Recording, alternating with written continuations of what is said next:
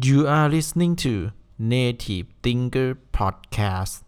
Brain Food Good Taste Presented by นัทพัฒน์ศิริพินสวัสดีครับทุกท่าน ขอต้อนรับสู่รายการ Native Thinker Podcast ครับ ในวันนี้เนี่ยผมจะมาพูดถึงเรื่อง Minimum Viable Products นะครับ หรือเรียกสั้นๆว่า MVP เนาะ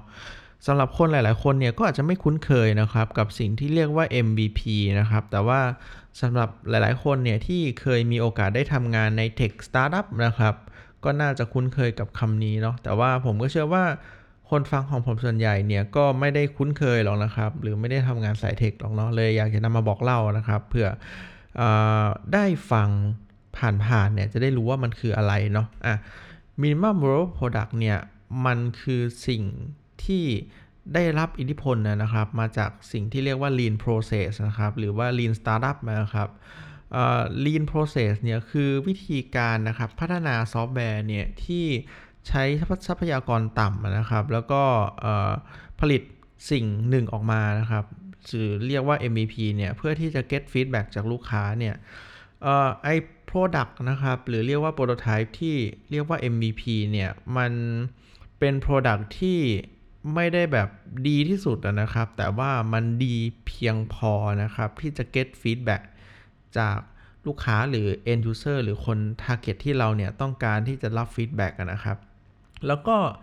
พอเราได้รับ feedback มาเนี่ย เราก็เอามาพัฒนาต่อนะครับ คือทำ MVP อันถัดไปขึ้นไป แล้วก็ส่งออกไปที่ตลาดอย่างเงี้ยนะครับ แล้วก็ get feedback กลับมา แล้วก็ทำแบบนี้ไปเรื่อยๆ4-5 รอบเนี่ย เราเนี่ย ก็จะได้ Product ที่ตอบสนองความต้องการของลูกค้าได้นะครับอะถามว่า เอ้ยทำไมมันใช้แนวคิดแบบนี้ เราทำ Product ให้มันดีตั้งแต่แรกแบบ Perfect ตั้งแต่แรกเลยได้ไหมคำตอบว่ามันก็ได้นะครับ แต่ว่ามันจะใช้ทรัพยากรสูงเนี่ย แล้วก็ถ้าเราทำ Product ที่ดีมาก ๆ ตั้งแต่แรกเนี่ยแบบ Perfect เลยนะครับ แล้วใช้เวลามากเนี่ย บางครั้งเนี่ย เวลาที่เราเนี่ยเผยแพร่นะครับ หรือขายสินค้านั้นไปในตลาดเนี่ยมันอาจจะไม่ได้เป็นความต้องการของตลาดจริง ๆ ก็ได้นะครับ มันหมายความว่าไอการที่เราเสียเวลามาก ๆ ในการพัฒนา Product แล้วก็พับบิกออกมาสู่ตลาดเนี่ยมันเสียเวลาและเสียทรัพยากรมากนะครับ ดังนั้นไอแนวคิดของ Lean Startup เนี่ยมันก็คือการที่เราเนี่ยใช้ทรัพยากรน้อยนะครับ รีบผลัก Product ออกสู่ตลาดและ get feedback นะครับ แล้วก็พัฒนานะครับ ถ้าเรารู้แต่แรกว่าเอ้ย product ที่เราทำเนี่ยมันไม่ฟิตกับ market นะครับหรือว่ามันไม่ได้ตอบสนองความต้องการ หรือมันไม่ได้มีคนอยากที่จะซื้อจริงๆเนี่ยมันไม่มี feedback ที่ดีเลยนะครับเราจะได้ล้มเลิกนะครับ แล้วเราก็จะทำสิ่งที่เรียกว่า pivot หรือว่าเปลี่ยนนะครับ ไปทำในสิ่งที่มันคิดว่าน่าจะตอบสนองความต้องการมากกว่านะครับอะผมขอยกตัวอย่างนะครับ ถ้าเราทำ Product ที่ Perfect เลยนะครับ ตาม Waterfall เนี่ย เราใช้เวลาประมาณครึ่งปีนะครับ กว่าจะทำ Product เสร็จ แล้วก็พอเราเอา Product นั้นออกสู่ตลาดเนี่ย อาจจะพบว่าเอ้ยมันอาจจะไม่ได้ตรงตามความต้องการของลูกค้าเลยก็ได้ แต่ว่าถ้าเราทำตาม process ของ Agile และ Lean นะครับ แล้วก็ทำ MVP ออกมาเนี่ย เราใช้เวลาแค่ 1 เดือนนะครับ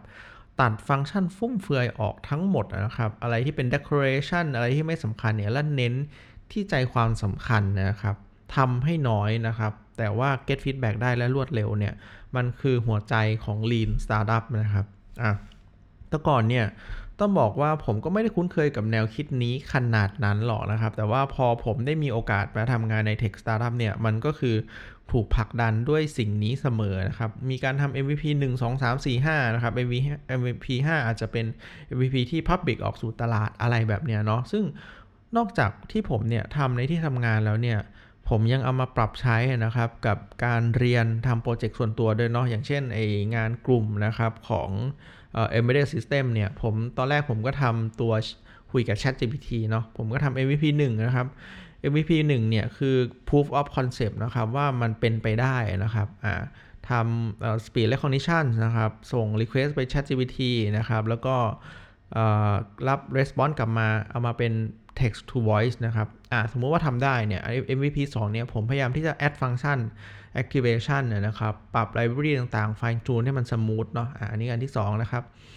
MVP 3 เนี่ย พอทำให้มันแต่ activation function fine tune แล้วเนี่ย เราก็มา install ใน Raspberry Pi นะครับ แล้วทำให้มันรับน on background เนี่ย จะเห็นได้ว่า